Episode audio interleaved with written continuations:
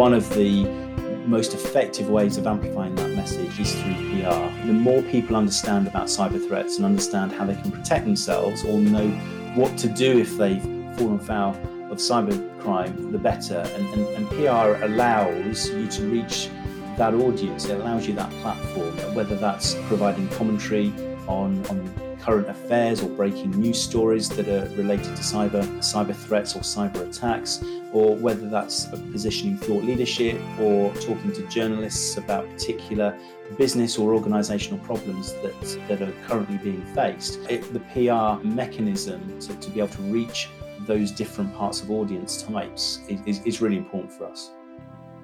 That was today's guest, Stuart Reed, Director of Product and Marketing at Orange Cyber Defence.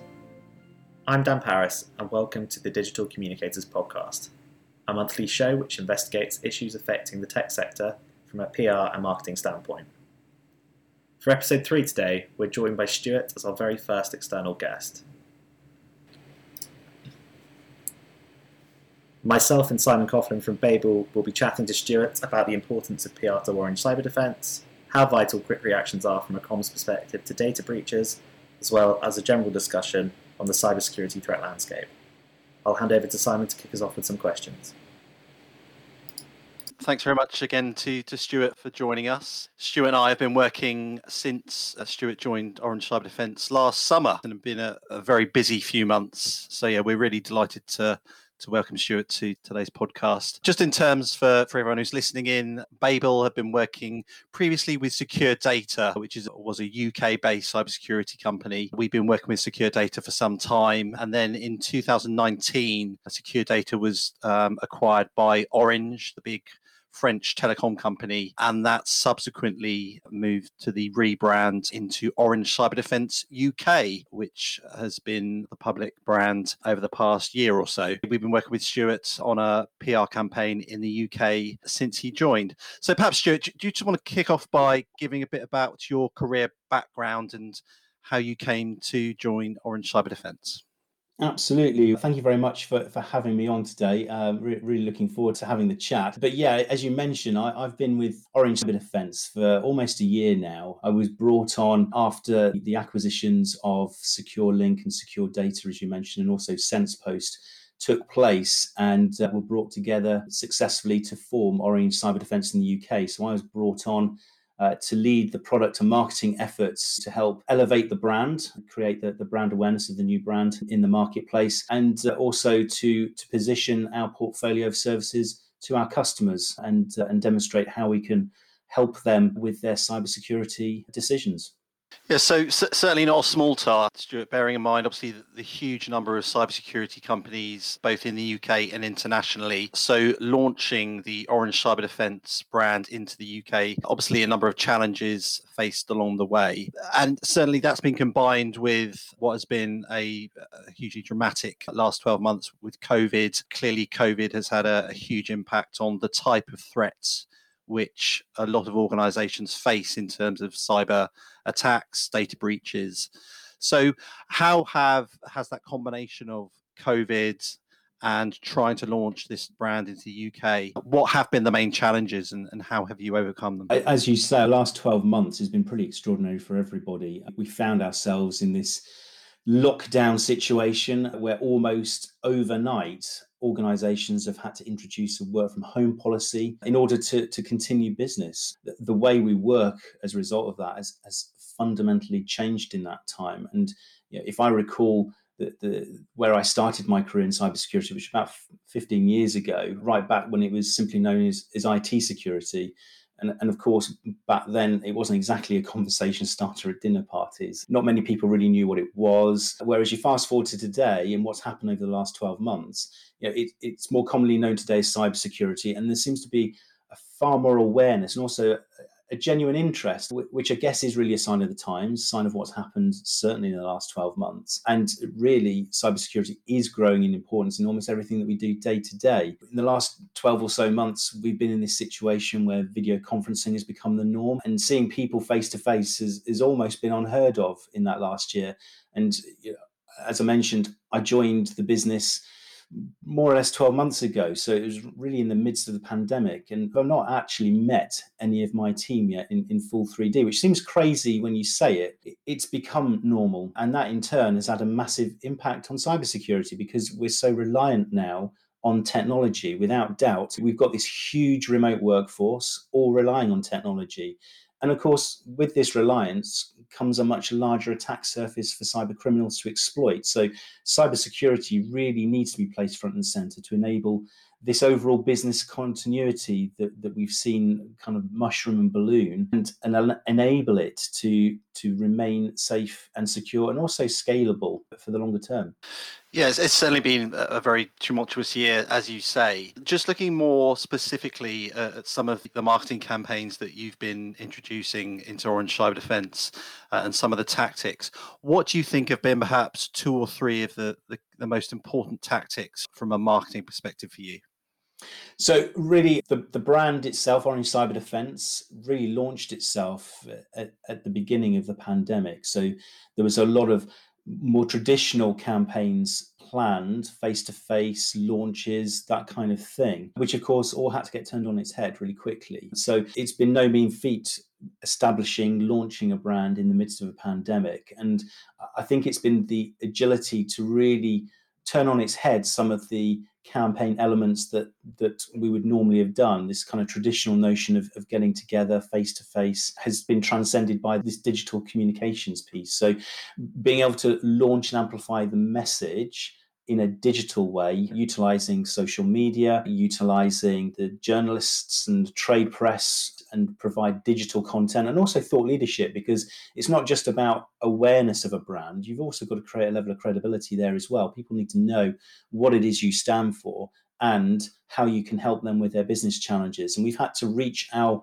market through digital means. And we've had a number of different things that we've done. We've created virtual events, if you like, and that's not just the, the typical webinars. Of course, a lot of content within those webinars is really well received. It's a credible part of the overall marketing mix. But we've also done more hybrid events. So we've done you know, virtual lunch and learns, virtual wine tasting sessions, uh, you know, different ways to engage an audience, which predominantly is now so dispersed and remote that they're actually looking for different ways of being able to engage with other people and also different organizations. So that's really helped us to engage as far as we can without that face to face communication. And it's worked really well for us so far. And looking more specifically at the PR element of, of the marketing mix, how important, from your perspective and in your experience over the past year, has PR been uh, with helping to raise brand awareness? Oh, it, it, it's vitally important. To my last point, awareness of you as an organization is critical in the first instance. People need to know who you are. And one of the most effective ways of amplifying that message is through PR. The more people understand about cyber threats and understand how they can protect themselves or know what to do if they've fallen foul of cyber crime, the better. And, and, and PR allows you to reach that audience. It allows you that platform, whether that's providing commentary on, on current affairs or breaking news stories that are related to cyber cyber threats or cyber attacks, or whether that's positioning thought leadership or talking to journalists about particular business or organizational problems that, that are currently being faced. It, the PR mechanism to, to be able to reach those different parts of audience types is, is really important for us. We just wanted to take a moment out of today's episode to discuss a recently successful campaign we worked on at Babel. To talk about this further, I'm going to hand over to one of Babel's directors, Katie Finn. This week, we worked with digital experience company Acquia to publicise some research we'd commissioned looking at consumers and marketers' attitudes to Apple's app tracking transparency feature. We went out initially with some research findings resulting in fantastic piece of coverage in the likes of Campaign, the, the top marketing trade. And subsequently, after the launch of Apple's app tracking transparency, we issues jumped to the news, commenting and leveraging Acquia's findings. That resulted in a, a number of pieces of great coverage in the likes of Verdict and Silicon UK. But crucially, that led to Acquia being invited to speak on BBC Tech Tent podcast, which is going live next week. If you'd like to hear more about the work we've been doing with Acquia, or you think we might be able to help your business get your message out to the media, then don't hesitate to get in touch at inquiries at babelpr.com. Now back to today's episode with Stuart. You mentioned the, the fact that we've been doing a great deal of responding to breaking news stories over the past year. So, for example, last summer when there was the big hack on Twitter, we managed to get you on BBC World News. How important, in your view, is that agency client relationship in terms of making sure you're given the opportunity to be part of those stories? It's really important because we do have additional context to be able to add some of those stories. And that's the important part. It's, it's not just repeating the story and what's happened, it's actually uh, breaking that down a little bit further and looking at perhaps you know, what does that mean for others? What can we learn from that? And, and how can people better protect themselves in the future and minimize their own risks. So, having that platform to add value to those stories is the most important point. It's not about talking uh, about what's what's happened or pointing fingers, and it's not always necessarily about who's behind the attack. It, it really is about raising the general awareness of the type of attacks, the prevalence of cyber criminals, and the importance of understanding the role that you play within good cybersecurity hygiene. Really important, but also fundamental messages and points. And so the, the more that we're able to amplify and reinforce that to a wider audience, the, the better. Uh, and being able to work with a PR agency that is well connected within the industry and is able to assist us in navigating our way through through the kind of the stories but also the right outlets for us to reach the intended audience is something that, that we hold in really high regard. Stuart, quick question, especially uh, coming to this as someone who doesn't work on the account. I didn't know if you had any anecdotal evidence of, say, there's been an issues jump which the team have put out, you're quoted in a big national title.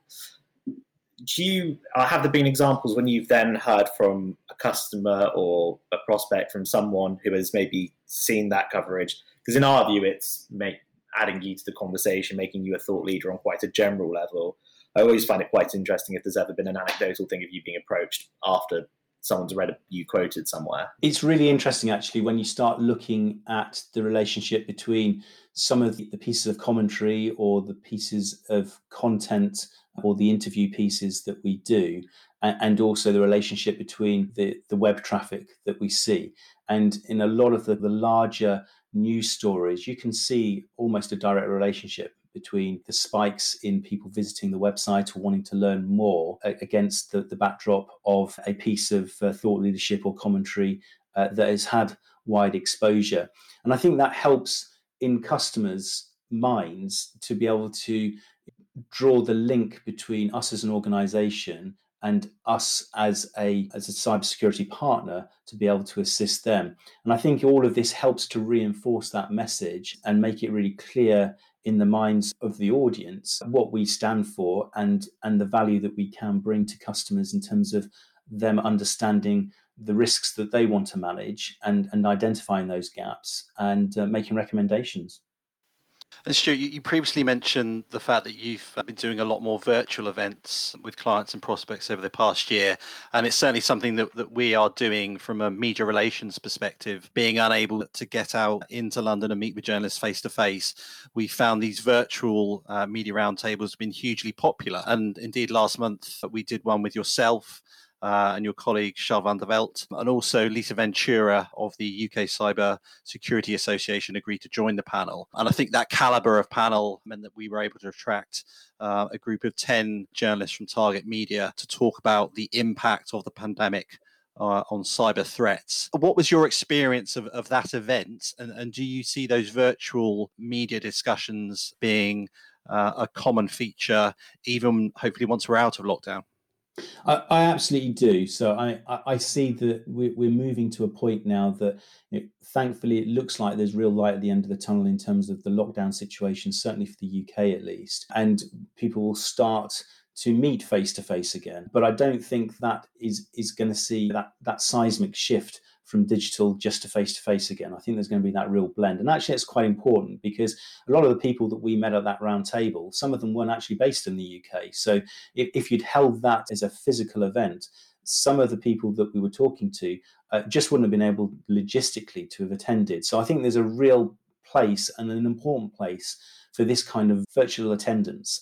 And as you say, that the caliber of both the panel but also the attendees that we had was really was really productive. There was a lot of open conversation, open dialogue, and it, it felt really quite natural in terms of a conversation and in terms of an event. And I think that's really what is important when you're putting these virtual events together because there isn't a shortage of organizations putting together these kind of virtual panel sessions now. But really, the, the most important thing is to make sure that the content and it's something that resonates with the audience because people do have a choice of what they attend and what they don't attend. And and whilst it's easier to attend more of these from a remote perspective but from your desk p- people aren't going to just attend anything because it's there. They're, they're really going to want to attend something. They think they're going to get value from. And so the content of these type of events and these type of structures is, is really important. And just looking ahead to the rest of the year, what are, are your main objectives for Orange Cyber Defence in the UK? Uh, and perhaps could you give us your dream piece of coverage? Where can we try to secure coverage for yourself over the next few months? Oh gosh, what a question. In terms of generally where we're moving towards, we've got uh, a number of awards that we've been put forward for in the industry, which is great. We've actually won a couple of awards already. The biggest Cybersecurity Brand Growth Award and also Security Vendor of the Year, which was from Computing Magazine as, as part of their, their cybersecurity focus. We've got a few more of those that, that we're waiting uh, with bated breath to, to hear the results. So I think that's going to keep us quite active. As you said before, breaking news stories, there is no shortage of those. It's almost daily there is something that hits the mainline press that highlights again the importance of putting cybersecurity front and center, uh, and also just highlights the, the reality that the digital attack surface has got a lot wider. So I think there's clearly a lot more for us to add value to those discussions as we move into into the, the, the, latter part of this year. But in terms of dream coverage, wow, what a question. Yeah, of course, any coverage that furthers the awareness and ultimately the reduction of cybercrime is, is great. But if you're really going to push me on this one, who doesn't want to be sitting on that famous red sofa at the BBC? It, it would be great to be talking about cybersecurity as part of the mainstream because the, the importance of cybersecurity is inherent um, in almost everything uh, that that we do, and for it to be discussed openly as part of mainstream programming would be really so powerful in building that awareness and also practical ways that, that people, both organizations and also personally, can reduce their digital risks. Massive thank you to Stuart for joining us on today's episode, and we hope you enjoyed listening to that as much as we enjoyed being part of the conversation. And it's great news that Stuart's given the Orange Cyber Defence account team at Babel something to aim for the BBC Red Sofa. That's it for today's episode. Until next time, thank you and goodbye.